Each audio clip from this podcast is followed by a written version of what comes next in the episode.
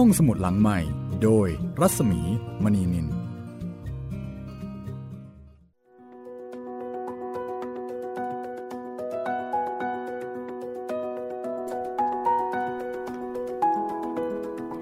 วัสดีค่ะ ต้อนรับคุณผู้ฟังเข้าสู่รายการห้องสมุดหลังใหม่นะคะ กับงานเขียนของครูเหมเวชกรค่ะ ที่ทางรายการร่วมกับมูลนิธิบรมครูนะคะ ได้จัดทำแล้วก็รวบรวมเรื่องสั้น ที่เกี่ยวกับผีผีทั้งหลายในซีรีส์พูดผีปีศาจไทย ที่มีอยู่ด้วยกัน 5 เล่มนะคะ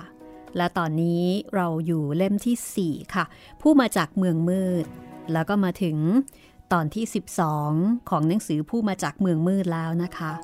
ตอนนี้เดี๋ยวจะพาย้อนอดีตไปในช่วงปี 2485 นะคะ กับตอนที่ชื่อว่า กรุงเทพแช่น้ำค่ะ ก็ถ้าเกิดในรุ่นของคุณจิตรินเนี่ยคงคุ้นเคย ปี 2554 นะคะ ที่เป็นน้ำท่วมใหญ่ ใช่ครับ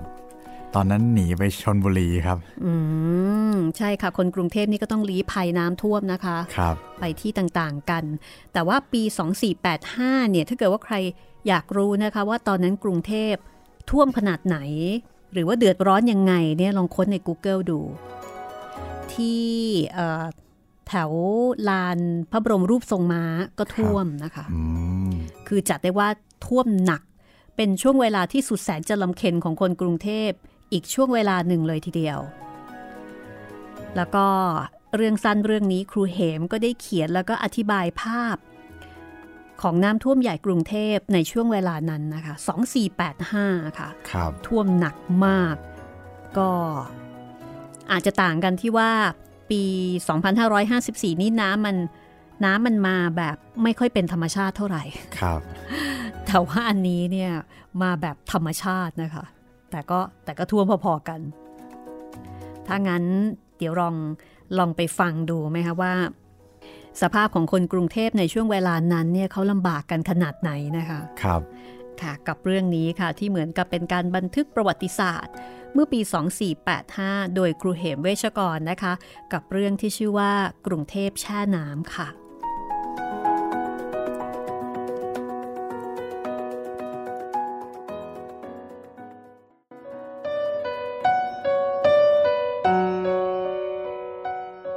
ในช่วงปี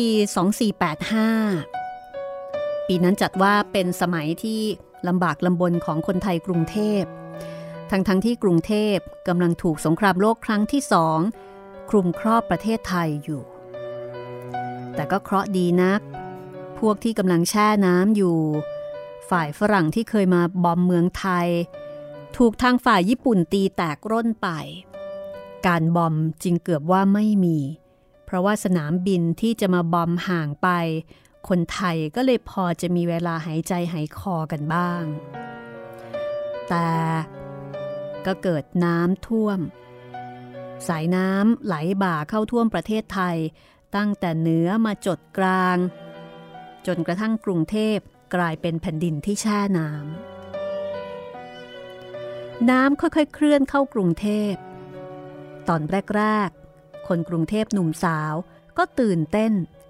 ตื่นเต้นที่นานๆจะมีสักที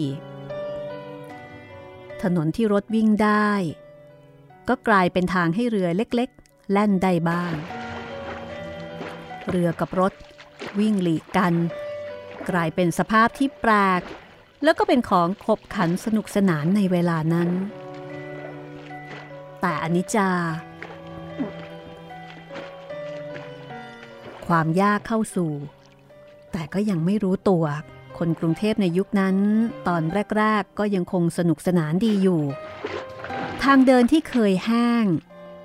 ก็มีสายน้ำไหลแรงบ้างอ่อนบ้าง ใส่รองเท้าไปทำงานไม่ได้ บ้านที่เคยอยู่อย่างสบายๆก็เริ่มมีน้ำเจิ่งนองขึ้นมา ต้นหมากรากไม้ค่อยๆ จมลงใต้น้ำ การไปทำงาน หาเงินเลี้ยงท้อง ก็ลำบากเข้า ที่ทำการท่วมน้ำโรงงานก็ท่วมน้ำบางแห่งโรงงานต้องหยุด นั่นหมายถึง คนยากคนจนก็ไม่ได้ทำงาน ในยอดแสวงธรรมเป็นข้าราชการกระทรวงศึกษาธิการ ตอนแรกๆในยอดกับเพื่อนๆ ก็ไม่ได้คิดว่า น้ำท่วมครั้งนี้จะเป็นปัญหาอะไรนักหนา ก็แค่สนุก เดินลุยน้ำเล่นกัน ที่หน้าพระบรมรูปทรงม้า ตื่นเต้นว่า ถ้าน้ำไม่มากจริงๆ ก็คงไม่เข้าถึงพื้นที่ที่ว่านั้นได้ เคยมีอยู่ครั้งหนึ่ง ที่ท่วมถึงหน้าพระบรมรูปทรงม้านี้ ก็เป็นเวลาหลายสิบปีมาแล้ว แต่แม่พระคงคาเข้าเมืองคราวนี้ ไม่ใช่เมื่อสมัยที่ ในยอดยังเป็นเด็กรุ่นรุ่นที่ท่วมอยู่ไม่กี่วันก็ลด และการท่วมครั้งนั้นก็ท่วมชั่วเวลาเท่านั้น แล้วก็ขึ้นบ้างลดบ้าง ตามเวลาของน้ำทะเล แต่ครั้งที่กำลังเจอเจออยู่นี่ ไม่มีการลด มีแต่เพิ่มระดับขึ้น จากการเดินลุยเล่นก็แทบจะเป็นการลอยคออยู่แล้ว แล้วก็หนักเข้า แล้วก็นานวัน นานเดือน ไม่มีกำหนด ว่าน้ำจะลดเมื่อไหร่ ปรากฏว่า ที่ไหนที่เป็นพื้นที่แห้ง ผู้คนก็จะไปชุลมุนวุ่นวายกันที่นั่น ถนนหนทางที่เคยเดินแต่ก่อน จะเดินลุยเล่นก็ไม่สนุกซะแล้ว บางแห่งท่วมครึ่งน่อง บางแห่งเลยเข่า บางแห่งก็ถึงแค่เอว ไปไหนมาไหนก็ต้องอาศัยเรือ คนต่างจังหวัดน้ำท่วมนาท่วมไร่ ถึงกับหมดทางทำมาหากิน ต้องหาเรือมาทำมาหากินในกรุงเทพ คนกรุงเทพจึงได้อาศัยพึ่งพิง ส่วนที่ทำการรัฐบาลก็ได้ลดหย่อนเวลา ให้เข้าทำงานล่าช้าได้ เพราะว่าบางคนอยู่ใกล้ๆไม่เหมือนกัน บางคนอยู่ในกรุง บางคนอยู่ชานกรุง กว่าจะไปถึงกระทรวงได้ก็ทุลักทุเลไม่เบา คนที่อยู่ในกรุงใกล้ ๆ กระทรวง เลือกถนนที่มีน้ำท่วมเพียงครึ่งแข้งเดินมาทำงาน การเดิน ก็จะต้องมีคือมีวิธีการเดิน คือต้องก้าวขายกเข่าสูง แล้วจุ่มขาลง ยกขึ้นในนี้เขาเรียกว่ายกขึ้นทำสเต็ปไป คือเหมือนกับว่าต้องมีท่าทางในการเดิน เพราะถ้าเกิดไม่อย่างนั้น ก็จะเปียกเลอะเทอะอะไรทำนองนั้นนะคะ ในส่วนของในยอดนั้น บ้านของเขาอยู่ฝั่งทน วงเวียนใหญ่ ตอนแรก ก็เดินท่องน้ำแต่พอนานเข้าก็ท่องไม่ไหว ก็อาศัยเรือรับจ้าง ทั้งตอนเช้า ตอนเย็น ซึ่งเจ้าของเรือ ก็เป็นคนต่างจังหวัด ที่เอาเรือเนี่ย มารับส่งคนกรุงเทพ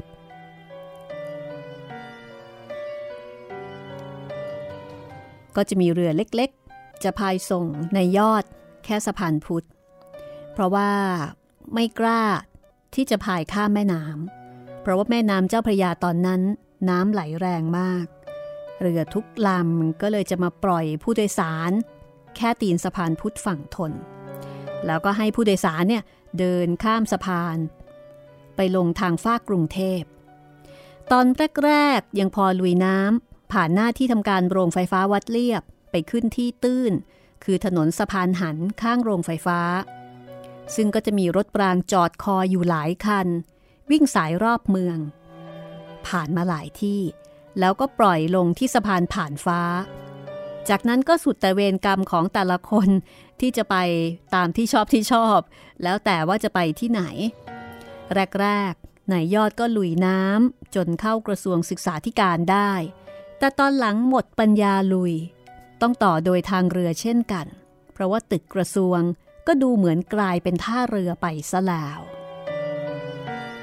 คือแม้กระทั่งในกระทรวงน้ำก็ท่วมเข้าไป สาหัสจริง ๆ นะคะ ในที่สุด ความยาก ก็มาสู่ชีวิตของนายยอดอีก เมื่อน้ำท่วมสูงขึ้น คราวนี้ท่วมลูกล้อรถรางค่ะ ไฟฟ้าก็รั่ว ดูดคนบนรถได้เลยทีเดียว คือถ้าเกิดเดินไฟฟ้าจะให้รถเดิน คนก็จะถูกไฟดูด เพราะว่าน้ำเปียกรถ ไฟก็เดินทั่วไป รถปรางก็เลยเดินต่อไปไม่ได้ รถปรางหยุดการเดินรถค่ะนายยอด แล้วก็คนกรุงเทพในตอนนั้น ก็เลยต้องเปลี่ยนทิศทางการเดินทาง คือต้องมาถนนข้างวัดเลียบ หน้าโรงเรียนสวนกุหลาบ ผ่านโรงเรียนเพาะช่าง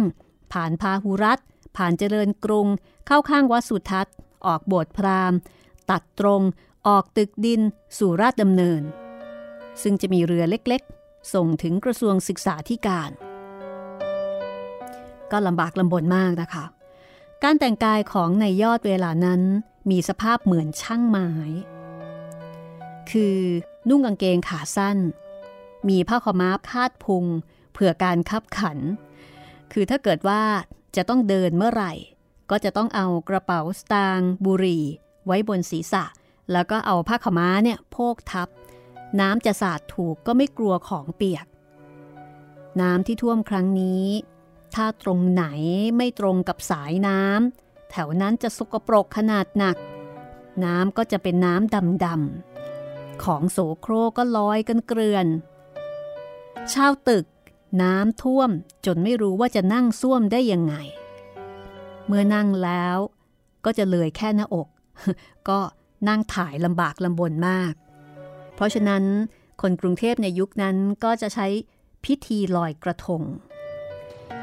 เสียงบุญเสียงกรรม คืออึใส่ภาชนะบางอย่าง แล้วก็ลอยโบกไปให้พ้นบ้านตัว ถ้าไปถูกสายน้ำก็ไหลไป ถ้าไปถูกน้ำชนหรือว่าน้ำล้น กระทงเสียงบุญก็ไปออกันอยู่แถวนั้น คือก็เป็นภาพที่เออมันก็ คือลำบากลำบน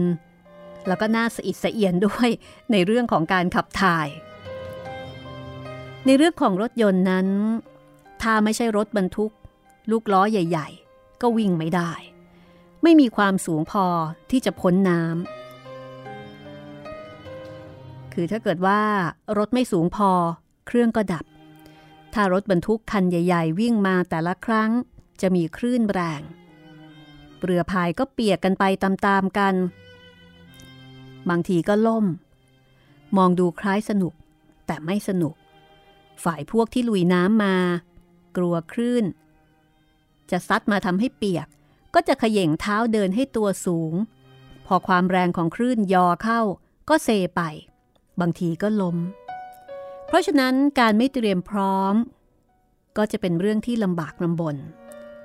ของที่จะเปียก ถ้าโพกไว้บนศีรษะก็จะปลอดภัย มิฉะนั้นก็จะเปียกอยู่ในกระเป๋ากางเกงกระเป๋าเสื้อ การสวมกางเกงขาสั้น และรองเท้ายางจึงเป็นเรื่องที่เหมาะกับช่วงเวลาดังกล่าว ลุยไหนลุยได้ ส่วนเรื่องของอาหารนายยอดก็บอกว่าตอนนั้น อะไรอะไรก็ไม่เท่าน้ำดื่ม เพราะว่าท่อประปาท่วม คือน้ำท่วมท่อประปาเป็นส่วนมาก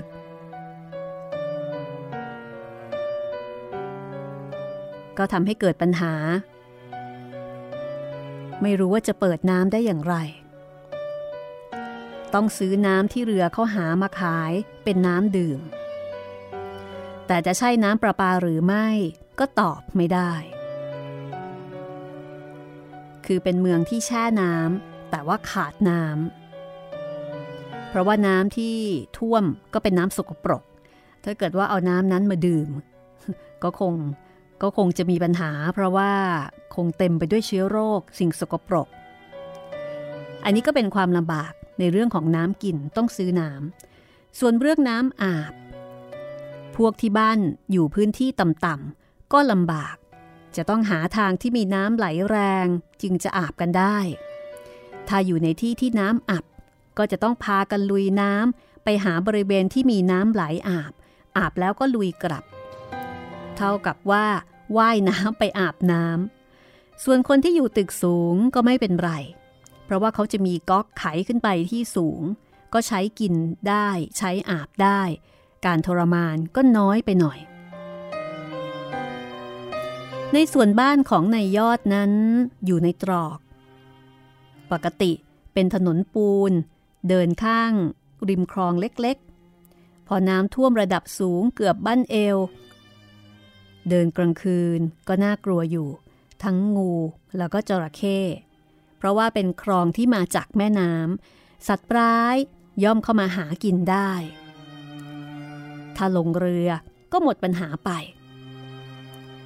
บ้านของเพื่อนในยอดคนหนึ่ง อยู่วัดดอกไม้เเป็นครูแล้วก็ย้ายเข้ากระทรวง เช่าบ้านอยู่ในตำบลนนั้น ถ้าเดินลุยน้ำถนนจากสี่แยกบ้านแขกของธนบุรี ถึงตำบลวัดดอกไม้ มีระดับน้ำสูงเกือบยอดอก คือเรียกว่า เรือต่อบรรทุกเข้าแจวได้สบาย บางทีก็แล่นไปเลย นี่คือความยาก ของชีวิตคนกรุงเทพที่ต้องแช่น้ำบ้านไหนเตี้ย น้ำเข้าไปครึ่งห้อง ก็ต้องต่อเตียงยกพื้นอาศัยนั่งนอน แล้วก็ทำครัวกันไป เหมือนคนที่ถูกลอยแพส่วนในเรื่องของอาหารการกิน ถ้าเป็นพวกผักจีนก็ขาดแคลนจริง ๆ เพราะว่าต่างจังหวัดเอง น้ำก็ท่วมทำให้ไม่มีดินปลูก แต่คนไทยมีผักไทยช่วยชีวิตเอาไว้ได้ นั่นก็คือ ผักบุ้ง ผักกระเฉดผักใบสะระแหน่ ที่ต่อแพรลอยปลูกได้ แล้วก็มีผักล้มลุกอื่นๆ แก้ปัญหากันไป ปลูกเป็นกระบะปักเสาในน้ำงมดินใส่กระบะ พอปลูกได้ก็คือ คือพอที่จะได้กินบ้าง แล้วก็อาศัยกินปลาตัวเล็กๆ ที่ว่ายกันเกลื่อนกล่นใกล้ๆบ้าน ก็มีการทำเบ็ดตกปลานะคะ ตกกันที่หน้าต่างบ้าง ตกจากนอกชานบ้าง ก็พอประทับประทังเป็นอาหารเลี้ยงชีวิตกันไป ส่วนข้าวสารนั้นยังมีเก็บมาก ก็มีเรือพายขายกันเหมือนแม่น้ำลำคลอง นานเดือนเข้า น้ำก็ชักจะเน่า พอลงลุยน้ำก็เกิดคันเป็นแผล ความสนุกในตอนแรกหมดไป เหลือแต่ความลำบากทุกยาก พระสงฆ์องค์ข้าเจ้าก็ลำบากมาก พระที่พายเรือไม่เป็น ก็ต้องยอมทนลุยน้ำยอมเปียกออกบินทบาทใกล้ ๆ ที่พายเรือเป็นท่านก็พายเรือไปรับบาตรคือแม้กระทั่งพระเจ้าก็ลำบากทั่วหน้ากัน ส่วนพวกขโมย มิจฉาชีพ อันนี้เตรียมพร้อมดีจริง ๆ ในสมัยนั้น ขโมยจะมีเรือเล็กๆพายคล่องๆ เที่ยวพายขโมยของชาวบ้าน เมื่อบ้านใดหลับไหลเผลอตัว ก็จะโดนขโมย เพราะว่าในสภาพที่บ้านเมืองแช่น้ำแบบนั้น ไอการที่จะอยู่กันอย่างมิดชิดมันก็ลำบาก ก็เป็นโอกาสเหมาะ สำหรับพวกตัดช่องย่องเบา และพวกเจ้าของทรัพย์แม้จะรู้ตัวตื่นขึ้นว่ามีขโมยขโจรมา แต่ก็ไล่ไม่ทัน เพราะว่าจะต้องลุยน้ำแต่ว่าขโมยนั้นพายเรือหนีได้สบาย ผ่านบ้านใครก็ไม่มีเสียงดัง แต่คนที่ไล่ตามต้องลุยน้ำกันสู้ซ่า อันนี้ก็เป็นความสบายของขโมย แต่เป็นความลำบากของผู้คน ที่ถูกขโมยมาซ้ำเติม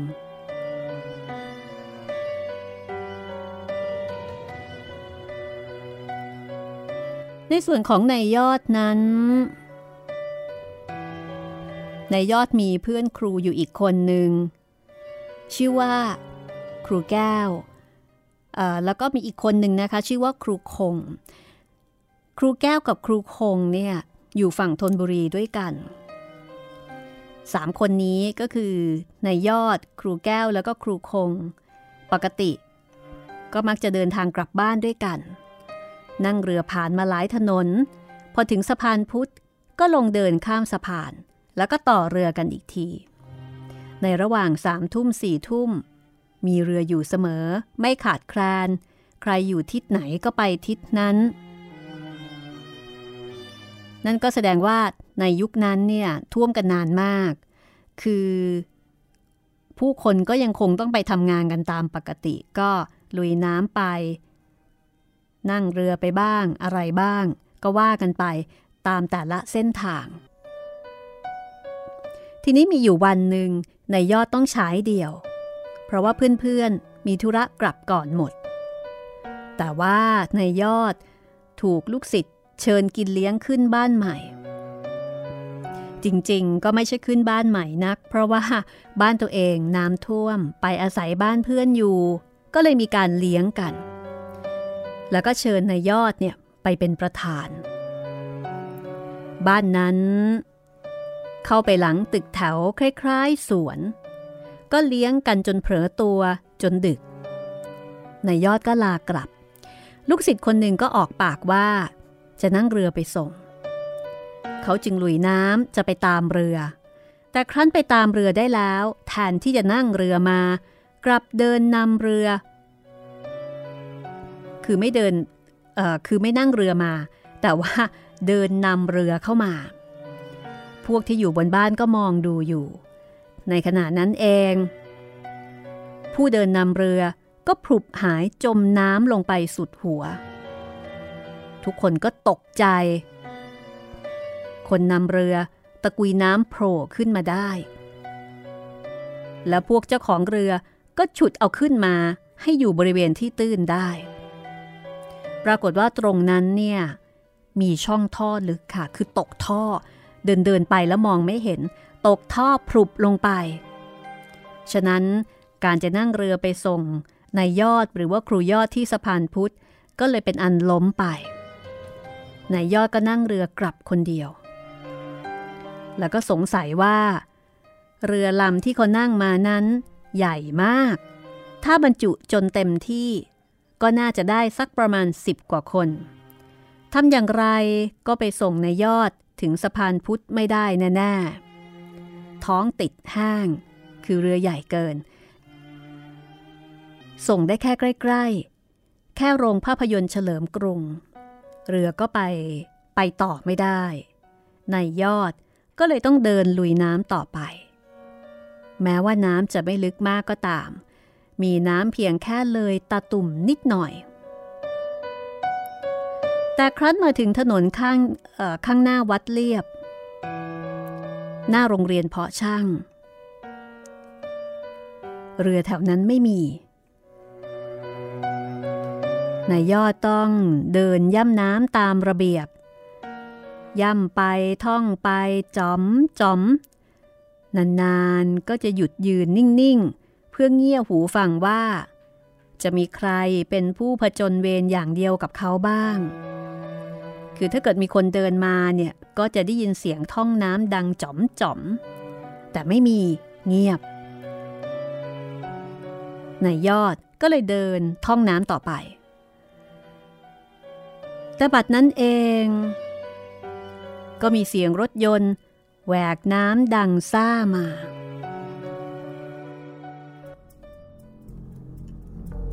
ในยอดหยุดเหลียวดู ก็เห็นว่ารถนั้นใหญ่มาก พอเข้ามาในระยะใกล้ ก็รู้ว่ารถนั้นเป็นรถบรรทุกของเก่าที่เอาออกมาจากซ่วม จะลงเรือไปทิ้งทะเล ถ้าพูดง่ายๆ ก็คือรถสูบซ่วมนั่นเอง แล้วก็จะเอาของเสียจากซ่วมคืออึทั้งหลาย เอาไปทิ้งทะเล นี่คือการจัดการขยะในสมัยโน้นนะคะ เอาละค่ะ เดี๋ยวเราพักกันก่อนแป๊บหนึ่งก็แล้วกันนะคะ ตอนนี้ครูยอดหรือว่านายยอดเนี่ยกำลังหาเพื่อน แล้วก็เจอเพื่อนจริงๆ แต่ว่า เป็นรถสูบซ่วมค่ะ เรื่องราวจะเป็นอย่างไรต่อไปนะคะ เดี๋ยวเราไปสังเกตการชีวิตของครูยอดหรือว่านายยอดในช่วงกรุงเทพแช่น้ำกันต่อค่ะ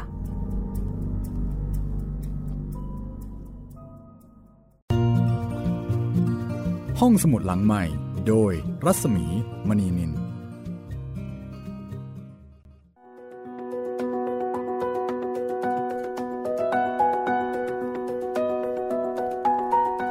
มาถึงช่วงที่สองนะคะของห้องสมุดหลังใหม่กับตอนที่ 12 แล้วนะคะของหนังสือผู้ที่อยู่ในเมืองมืด กับเรื่องที่ชื่อว่ากรุงเทพแช่น้ำฟังและอินไหมคะคุณจิตรินคะไม่ค่อยอินครับ ไม่เคยเจอหนักขนาดนี้มาก่อน คุณจิตรินไม่มีโอกาสที่จะได้ใช้ชีวิตแช่น้ำใช่ไหมคะในช่วงปี 54 ใช่ครับพอดีบ้านผมโดนนิดเดียว อืมค่ะ คือพอโดนปุ๊บ ก็หลีภัยปั๊บทันที ใช่ครับ ก็เลยไม่มีโอกาสได้สัมผัสกับวิถีชีวิตของชาวน้ำแบบชั่วคราวครับเพราะว่าบางคนนี้ต้องออกินอยู่กับน้ำนานหลายสัปดาห์ทีเดียวนะคะ แล้วก็เป็นเรื่องที่อีหลักอีเหลืออยู่ไม่น้อย เพราะว่าออพอน้ำท่วมไปนานๆน้ำก็จะเสียแล้วก็จะออกแนวสกปรกด้วย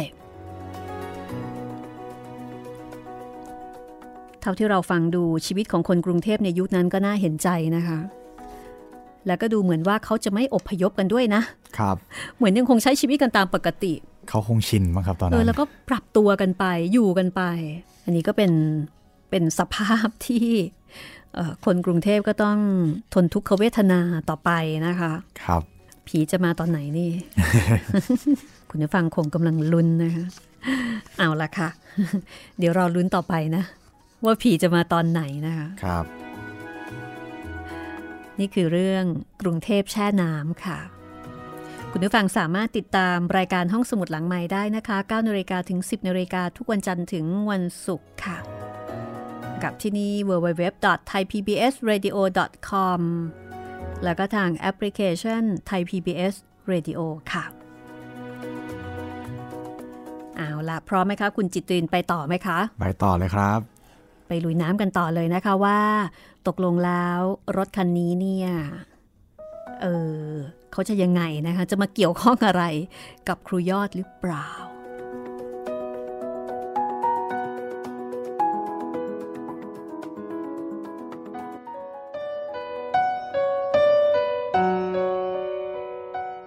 เมื่อรถคันนั้นเข้ามาในระยะใกล้ ๆ คนขับ ก็ตะโกนลงมาว่า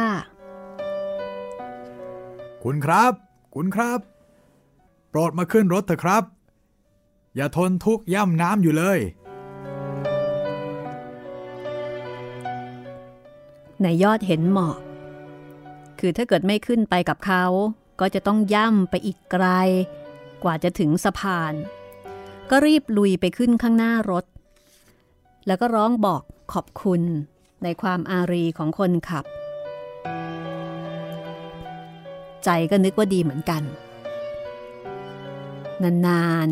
ๆ ได้ขึ้นรถบรรทุกมูลเก่าสัทีคือรถสูบซ่วมเนี่ยนะคะ ในยอดก็สารภาพกับคนขับว่า มัวหลงเพลิน กินเลี้ยง คือกินเลี้ยงเพลินไปหน่อย ก็เลยแย่นี่ถ้าเกิดว่าไม่เจอรถบรรทุกคันนี้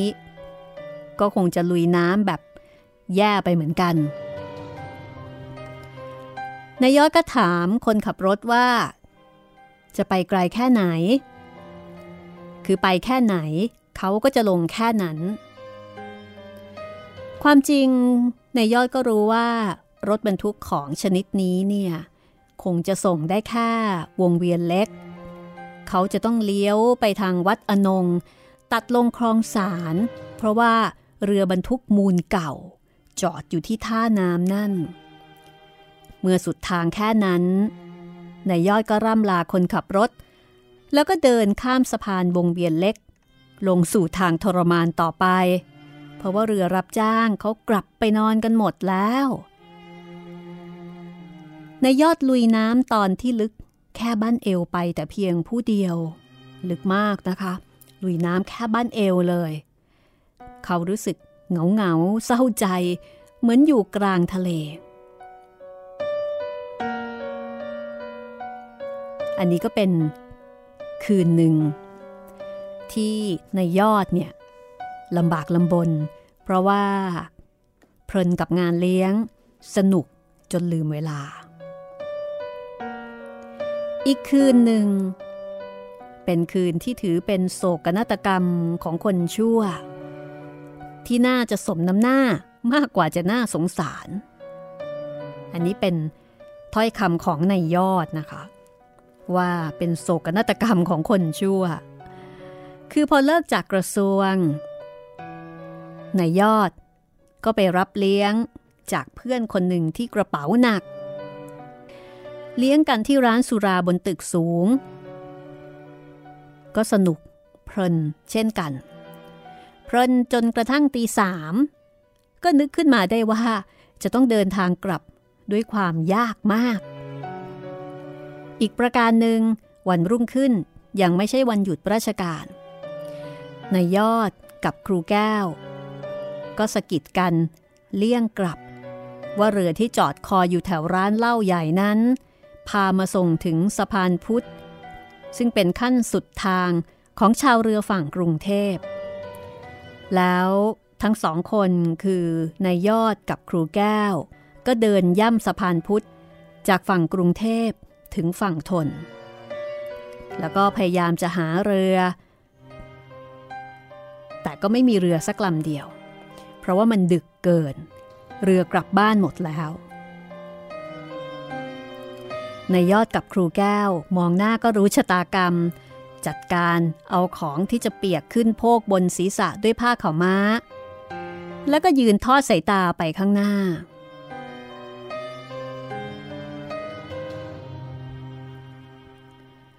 ทีนี้ทั้งคู่ก็เดินลุยน้ำกันมาอย่างช้าๆ ถึงสะพานวงเวียนเล็ก เดินขึ้นบนสะพาน แล้วก็ยืนพักขานิดนึง สายตาก็มองพื้นน้ำที่จะต้องเดินลุยฝ่าฟันไปข้างหน้าอีก พอพัก ได้ระยะหนึ่งแล้ว ก็ออกเดิน ย่ำน้ำต่อ ความลึกของน้ำตอนนี้ ลึกกว่าช่วงที่ผ่านๆมา ลึกถึงบั้นเอว ตอนกลางๆเป็นสายน้ำที่ยันกันนิ่ง คือเหมือนกับว่า มีสายน้ำจากสองกระแส มีแรงดันมาจากทางคลองบ้านสมเด็จ แล้วก็แรงดันมาทางคลองบางหลวง ผ่านตำบลสะพานเจริญพาดแล้วก็แรงปะทะจากคลองสารบ้าง น้ำลึก แล้วก็กว้าง น่ากลัว แต่ก็ถือว่ายังดีที่มีเพื่อนมาด้วยกันสองคน ต่างคนต่างเป็นที่พึ่งทางใจให้แก่กันและกัน ก็กัดฟัน ลุยน้ำกันมาอย่างช้าๆ จนถึงสี่แยกบ้านแขก ที่มีสายน้ำเป็นวังวน เพราะว่าไหลมาชนกันก็เลยเกิดเป็นวังวนขึ้น แต่พอตอนที่ทั้งสองคนจะแยกกัน ครูแก้วจะไปทางเจริญพาดเลี้ยวเข้าทางวัดดอกไม้ ถนนนั้น น้ำลึกแค่หน้าอกนายยอดก็บอกว่า สภาพของเขากับครูแก้วในยามนั้น ไม่ต่างอะไรกับนักโทษประหาร คือสภาพย่ำแย่มาก ต่างคนต่างสงสารกันและกัน คือคือต่างคนต่างเมา แล้วก็เดินทางแบบทุลักทุเลบ้างแล้วก็ต่างห่วงใยกันและกัน ก็น่าสงสารมาก แต่ขณะเดียวกันก็ไม่น่าสงสาร เพราะว่าเมาจนกระทั่งลืมเวลา แต่ในขณะเดียวกันการเดินย่ำน้ำในเวลาดึกๆแบบนี้ ก็มีภัยอยู่รอบด้านที่น่าเป็นห่วง ทั้งคู่ก็ร่ำลากันนานโขทางฝ่ายครูแก้วก็เมามาก ร้องไห้ออกมาเลยทีเดียว แล้วก็บอกว่า ห่วงเมียกับลูก ถ้าไม่อย่างนั้นแล้วก็ จะไปเป็นเพื่อนนายยอด แล้วก็จะไปนอนกับนายยอด แต่บังเอิญ ทางบ้านมีเมียและก็ลูกอยู่กันแค่สองคนเท่านั้น ซึ่งก็คงกำลังรออยู่ ก็เลยจำเป็นจะต้องแยกย้ายกันไปในยยอดฝั่งเพื่อนรำพันก็ใจแห้ง แต่น้ำตาไหลลงอาบหน้า ห่วงเพื่อน เพราะว่า น้ำค่อนข้างลึก ฝั่งทนนี่มีคลองมาก เพราะฉะนั้นก็เป็นช่องทางที่อาจจะมีสัตว์ร้ายหลงเข้ามา อย่างเช่นจระเข้หมาแมวก็มาก งูใหญ่ก็มีชุกชุม และบ้านคนก็ยังห่างๆกันอีก แล้วก็มีสวนเยอะ ซึ่งเป็นแหล่งอาศัยของงู ครูแก้วก็ร้องไห้อยู่พักหนึ่ง ด้วยความเป็นห่วงลูกห่วงเมีย แล้วก็ห่วงในยอดผู้เป็นเพื่อน เมื่อจากกันแล้วในยอดก็ยืนแช่น้ำดูครูแก้วที่ค่อยๆเดิน ห่างออกไป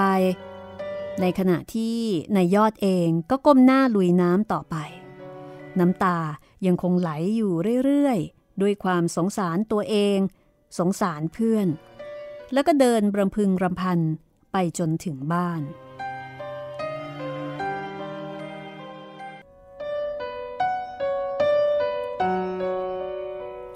จากนั้นวันรุ่งขึ้น ครูยอดไปทำงาน ก็เจอกับครูแก้ว แล้วก็ครูคง เจอกันทั้งแก๊งเลยขากลับ ก็กลับพร้อมกัน ต่างคนต่างก็คุยเล่าสู่กันฟัง ถึงความยากลำบาก ที่เมื่อเจ็บป่วยอยู่บ้านไม่ได้มาด้วยกัน เรื่องของเรื่องก็มีอยู่ว่า ถ้าใครขาดไป จนไม่ได้กลับบ้านพร้อมกัน ก็จะตัดใจไม่ทะเลถลายกลับบ้านตรงเวลาเสมอ ทีนี้อีกวันหนึ่งนายยอดหรือว่าครูยอดเนี่ย ไม่พบกับครูคง ในตอนขากลับ ก็เหลือกับครูแก้ว เพียงแค่สองคน ซึ่งวันนั้นครูแก้วก็ไม่ค่อยสบาย ดื่มเหล้าได้น้อยกว่าปกติ จึงกลับไม่ดึกเกินไป ขาดครูคงไปคนหนึ่งครูยอดก็คิดว่าสงสัยจะมีธุระ ไม่มาทำงานก็เลยไม่พบกัน คืออยู่กระทรวงเดียวกันก็จริง แต่ถ้าเกิดว่าคนละกรม ก็ห่างกัน ถ้ากรมใดอยู่ในตึกเดียวกัน ก็พบกันเสมอ แต่ถ้าอยู่กันคนละตึก ถ้าจะพบกันก็ต้องลุยน้ำไป หรือไม่ถ้าน้ำลึกก็ต้องลอยคอไปหากัน นั่นแหละถึงจะได้พบกัน ในคืนนั้น อย่างที่คิดว่าจะกลับหัวค่ำสองคนกับครูแก้ว แต่ก็จวนจะได้ลอยคอกันอีกครั้ง เพราะว่าเรือหมด แม้ว่าจะยังไม่ดึกมากเหมือนวันก่อน แต่เรือไม่มี สงสัยว่า เรือคงจะแจวพายไปส่งใครที่ไหนหมด ในขณะที่นายยอดแล้วก็ครูแก้วนะคะกำลังตัดสินใจว่าจะเอายังไงดี แล้วก็คิดว่าไม่มีเรือแบบนี้ สงสัยว่าคงจะต้องลุยน้ำแน่ๆ ก็พอดีได้ยินเสียงเรียกชื่อเอะอะมาทางด้านตรอกข้างวัดประยูน หันไปดูก็มีเรือแจว แจวมาลำหนึ่ง มีคนนั่งมาคนเดียว แล้วก็เป็นครูคงนั่นเอง ซึ่ง ครูยอดกับครูแก้ว ก็ใจมาเป็นกระบุงละ่ะ ครูคงก็เร่งให้ลงเรือ แล้วก็บอกว่ามัวแต่ไปยุ่งกับเรื่องการตายของญาติที่วัดกัลยา ที่จะต้องเร่งกลับบ้าน เพราะว่ามีอะไรจะต้องทำด่วน ขอให้เรือไปส่งก่อนที่บ้านวัดลาว แล้วจากนั้นจะให้เรือไปส่งในยอดแล้วก็ครูแก้ว ตามหลังอย่างเรียบร้อย ก็คือให้ไปส่งครูคงก่อน การเดินทางกลางคืน ในยามที่บ้านเมืองถูกน้ำท่วมแบบนี้ก็เป็นไปด้วยความยากลำบาก ปกติ เคยเดินบนแผ่นดิน ถ้าจะไปวัดลาวอย่างง่ายๆ โดยไม่เข้าตรอกเข้าซอก แม้ว่าจะไกลหน่อยก็ยังดี คือเดินทางถนน จากสี่แยกบ้านแขก ตรงไปทางเจริญพาดก็จะพบสะพานหนึ่งก่อนที่มีคลอง ผ่านตลาด บ้านสมเด็จ แล้วก็ตรงไปโรงเรียนบ้านสมเด็จ แล้วคลองนี้จะไปออกคลองบางหลวง แต่ถ้าเดินทางเท้า จะเข้าซอยข้างสะพานนั้นตรงไปยังโรงเรียนบ้านสมเด็จ แต่เลี้ยวเสียก่อนเข้าวัดลาว ก็จะถึงบ้านครูคงได้ง่าย ๆ หลับตาเดินก็ยังถูก แต่ในครั้งนี้ ครูคงบอกว่ามีธุระร้อน ขอให้เข้าทางลัดไปตามตรอกใกล้ๆ สุเหร่าอิสรามทางสี่แยกบ้านแขก แต่ว่าจะเอาแน่อะไรกับการเดินทางทางน้ำที่ไม่ใช่ทางเก่าดั้งเดิม น้ำเพิ่งมาท่วม เข้าทางโน้นผิด เข้าทางนี้ผิด ทางตันบ้างอะไรบ้าง ก็เกิดวนเวียนกันอยู่จนดึก คนเจ้าเรือก็พึ่งพาอะไรไม่ได้ เหมือนกับคนบ้า จะพูดอะไรบ้างก็ไม่พูด ชี้ไปทางโน้นชี้ไปทางนี้ คือหลงวุ่นวายวนเวียน จนดึกมาก จึงได้ถึงบ้านครูคงเมื่อส่งครูคงถึงบันไดบ้าน ที่ตอนนั้นดับไฟนอนกันเงียบแล้ว ครูคงก็ออกคำสั่ง ให้เรือลำนั้นไปส่งนายยอด แล้วก็ครูแก้วจนถึงบ้าน ก็เห็นทีว่า เรือลำนี้อาจจะเป็นเรือของบ้านงานที่ไปส่งครูคง หรืออาจจะเป็นเด็กของครูคงก็ไม่รู้ได้ คือครูคงก็ไม่ได้บอกเอาไว้ ว่าเรือลำนี้มาจากไหนอย่างไร พอออกจากบ้านครูคงแล้ว ก็กลับวนเวียนหลงไปหลงมา หาทางออกไม่ถูกอย่างน่าเบื่อ ยิ่งเป็นหมู่ไม้มืดๆอย่างนั้น ยิ่งยากใหญ่ ครูแก้วก็เลยตัดสินใจ ว่าจะไม่กลับบ้านละ จะดอนบ้านในยอด เพราะว่าเมียเคยอนุญาตไว้ว่า ถ้าดึกนัก ก็อย่าทรมานทรกรรมเลย ให้นอนเสียตามบ้านเพื่อนเถิดไม่ว่าอะไร เพราะถ้าเกิดว่าฝืนเดินทางก็จะเสี่ยงอันตราย เสี่ยงอันตรายกับการที่จะตกท่อ กับการที่จะถูกสัตว์ร้าย งูเงี้ยวเขี้ยวขอ ซึ่งก็ถือว่าเป็นการเดินทางที่ลำบากเมียก็อนุญาต ทั้งคู่ก็คุยกันว่า ถ้าหลงออกไม่ถูก จอดเรือนอนกันเลยดีกว่า คือเขาจะคิดค่าโดยสารอย่างไร ก็แล้วแต่เขา แต่คนเรือก็ไม่ได้พูดอะไรด้วย ยังคงแจวสุ่มไป คล้ายกับจะไม่พอใจ แจวไปติดโน่น เข้านี่ ติดดงไม้ ติดอะไรต่อมิอะไร และยิ่งมืดก็ยิ่งมองทางไม่ออก ก็ถือว่าเป็นสถานการณ์ที่ยากลำบาก เพราะว่าน้ำท่วม แล้วก็เป็นตอนกลางคืนตอนดึกด้วย แล้วก็ไม่สามารถที่จะสื่อสารกับคนแจวเรือได้อีกด้วย สักครู่หนึ่งก็เห็นเรือเล็กๆ มีคนพายอยู่ข้างหน้าคนเดียวลำหนึ่งนายยอดก็มองดูอย่างสังเกต นึกในใจว่าเรือแบบนี้กระมังที่เป็นเรือขโมย แต่จะเป็นเรืออะไรก็ตาม ก็คิดจะถามถึงหนทางออกถนนใหญ่ เพราะว่าตอนนั้นกำลังหลงอยู่ จะได้เดินทางถูกและง่าย กว่าที่จะลัดทางที่ไม่เคย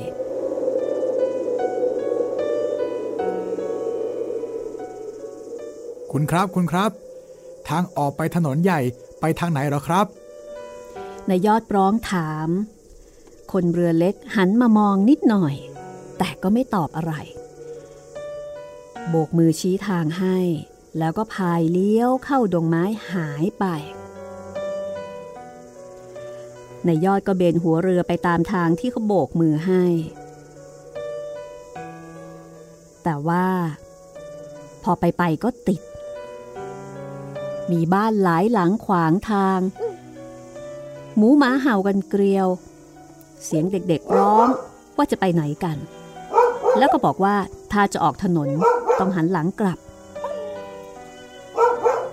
ก็มีการหมุนเรือกลับ แจววน หลีกบ้านไปหลายหลัง จนเข้าที่เวิง เรือก็ไปสะดุดหลักหรือต่อใต้น้ำหลายกึกนายยอดมองเห็นตัวอาคารอยู่ข้างหน้าก็จำได้ จำได้ว่านั่นคือตัวสุราอิสราม และที่เรือกำลังติดอยู่ตอนนี้ ก็คือกลางสุสานนั่นเอง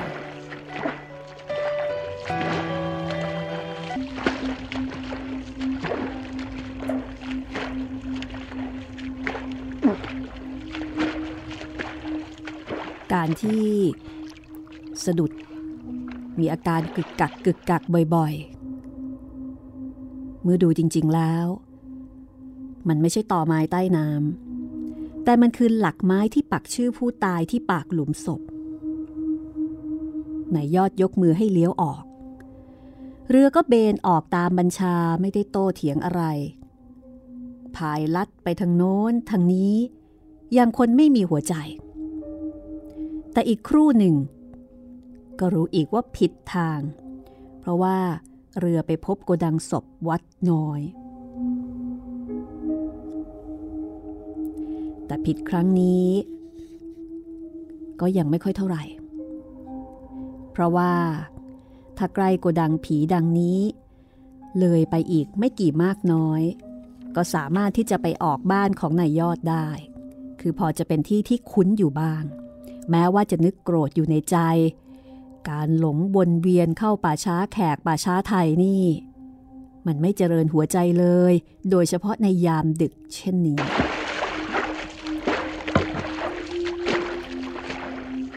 เรือวนอยู่อีกครู่หนึ่ง ก็ถึงบ้านนายยอดได้อย่างปาฏิหาริย์พอเรือเทียบบันไดนายยอดและครูแก้วก็ก้าวขึ้นบันไดนายยอดก็เรียกภรรยา มือก็ค้นหาซองเงินในกระเป๋า แต่พอหันมาจะจ่ายราคาค่าจ้างเรือ เรือนั้นก็หายไปเสียแล้ว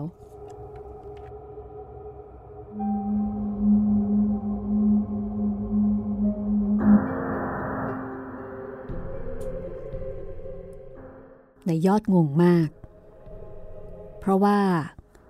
ถ้าพายเข้ามาทางบ้านของนายยอดแล้ว มันไม่มีทางเลย ที่จะไปไหนได้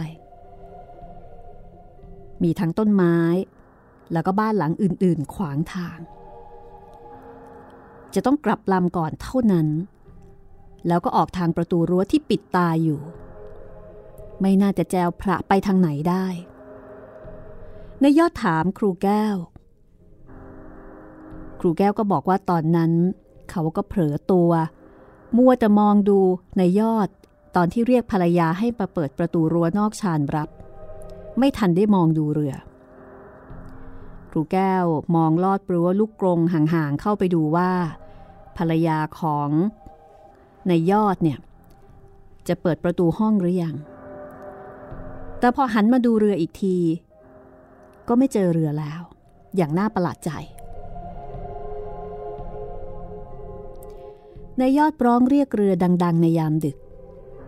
เสียงดังกึกก้องไปไกล แต่ก็ไม่ได้ยินเสียงตอบ ไม่ได้ยินเสียงแจวกลับมา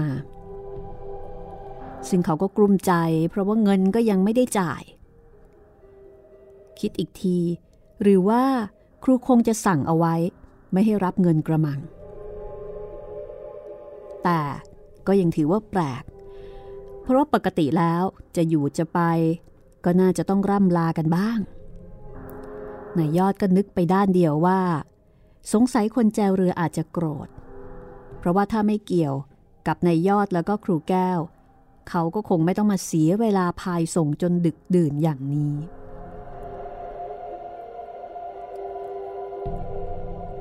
เมื่อเดินเข้าสู่ประตูนอกชานได้แล้ว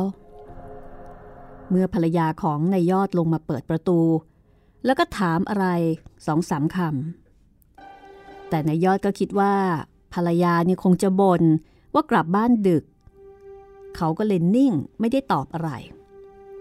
เมื่อปิดและลงกรอนประตูรั้ว แล้วเดินเข้ามาในห้องภภรรยาก็ถาม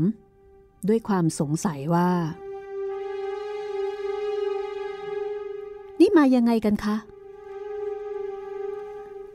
ฉันก็ไม่รู้เหมือนกันว่ามาได้ยังไง เอ๊ะพูดแปลก การกลับบ้านนี่มันมีอยู่สองทาง ถ้ามาเรือก็ตัวไม่เปียก แต่ถ้าเดินมาก็เปียก ก็นั่นน่ะสิ ถ้าไอเรือบ้าตะกี้มันไม่หายไป ฉันก็บอกได้ว่ามาเรือ แต่นี่มันหายไปอย่างประหลาด เลยไม่รู้จะตอบยังไง ถามครูแก้วดูสิ อืมพิลึกจริง อืม ไม่รู้สิครับ ก็มาด้วยกัน ครูแก้วพูดแล้ว ก็นั่งยองๆกอดข่าวอย่างหนาวใจ คือภรรยาของนายยอดนั้นแปลกใจ เพราะว่าเมื่อมองดูเครื่องแต่งกายของทั้งคู่ไม่เปียกน้ำเลย การเดินทางในยามน้ำท่วม ถ้าไม่เปียกน้ำเลยก็แสดงว่าต้องมาเรือสถานเดียว แต่กลับไม่เห็นเรือ ทุกคนก็ก็งงนายยอดก็เลยอธิบายกับภรรยาว่า ไอ้มาเรือน่ะมันมาแน่ละทับทิม แต่ทำไม พอก้าวขาขึ้นบ้านมา เรือมันก็หายไปค่าเรือคงจะให้เขาเอาไว้แล้วละสิเขาถึงได้รีบออกไปอะ ก็ยังไม่ได้ให้เขานะสิถึงแปลกใจ ผมก็ขึ้นเรือนแล้ว ผมมัวแต่มองลอดรั้วเข้ามาดู ว่าคุณเปิดประตูห้องหรือยัง เจ้าเรือนั่นก็มาหายไปราวกับหายตัวนะครับ ใช่ใช่ ฉันมากับครูคงแท้เอ๊ะ ครูคงไหนกันอีกล่ะๆพุทโธ ฉันก็รู้จักครูคงคนเดียวเท่านั้นแหละ ครูคงวัดลาวนะสิ เอ้ย อะไรกันนี่ ทับทิมร้องด้วยความตกใจแล้วก็รีบผลักนายยอดกับครูแก้ว เข้าห้องปิดประตู นี่ ครูคงมาด้วยเหรอ ใช่ครับคุณทัพทิม มาด้วยกันครับ เราไปส่งแกขึ้นบ้าน แล้วแกก็สั่งให้เรือมาส่งเราที่นี่ โอ้ย ตายแล้ว ผิดแล้วปะโท ไม่ผิดครับ เรารู้จักกันดี โถเอ้ย ครูตายมาสองสามวันแล้วนะคะ ฮะ จริงๆค่ะ ญาติครูคงอยู่แถวนี้ เมียครูคงมาตามให้ไปดูศพครูคง แกอาบน้ำแล้วก็ตายคาบันได แช่น้ำตาย โอ้ย แล้วทำไมที่กระทรวงไม่รู้กันเล่า จะไปรู้เหรอ แต่ครูคงอะตายมาสองวันแล้ว ญาติเขาแถวๆนี้ก็ไปฟังสวดกันที่วัดมาแล้ว เป็นพยานได้นายยอดกับครูแก้ว จะเชื่อหรือยังไม่เชื่อ ก็ไม่ได้พูดโต้เถียงอะไรกันอีก จนรุ่งเช้า ไปทำงานที่กระทรวง จึงรู้เรื่องว่า ครูคงตายแล้วจริง ๆแต่ว่าภรรยาของครูคง ไปบอกทางกระทรวงช้าไป เนื่องจากว่าคงจะตกใจแล้วก็รีบจัดงานศพของครู ทางตำรวจและหมอบอกว่า แกตายเพราะหัวใจวาย ร่างกายไม่ดีอยู่แล้ว แต่เมามากลงไปแช่น้ำเล่น หัวใจก็เลยไม่ทำงานอันนิจจา ครูคง ยังห่วงเพื่อน อุตส่าห์นำเรือไปรับ ในยอดกับครูแก้ว มาส่งถึงบ้าน นับแต่วันนั้นนายยอดกับครูแก้ว นัดกัน เพื่อที่จะเลิกกินเหล้าดึกๆ ผิดเวลา ต่างคนต่างกลับบ้านตรงเวลาด้วยกัน เพราะถ้าขืนโอเอดึกไป ก็จะโดนทั้งลุยน้ำแล้วก็โดนทั้งผีหลอก จะยิ่งร้ายใหญ่ จึงขอตั้งใจที่จะกลับตัวเป็นคนดีเสียทีเถิด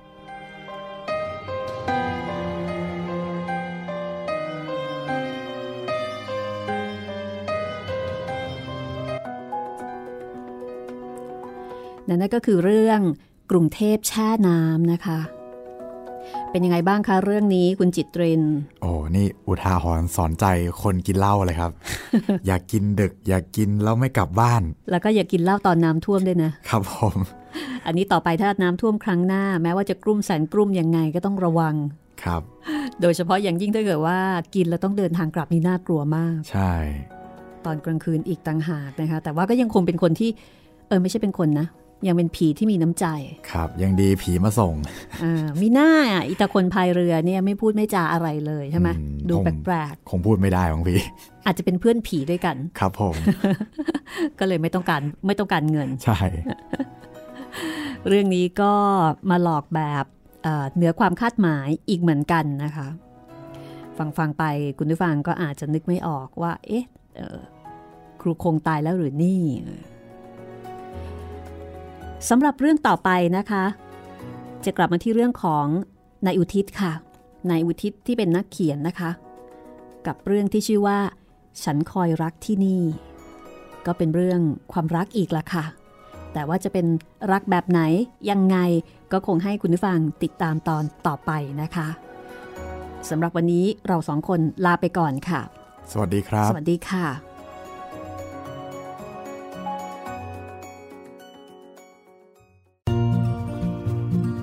ห้องสมุดหลังใหม่ โดยรัศมีมณีนิน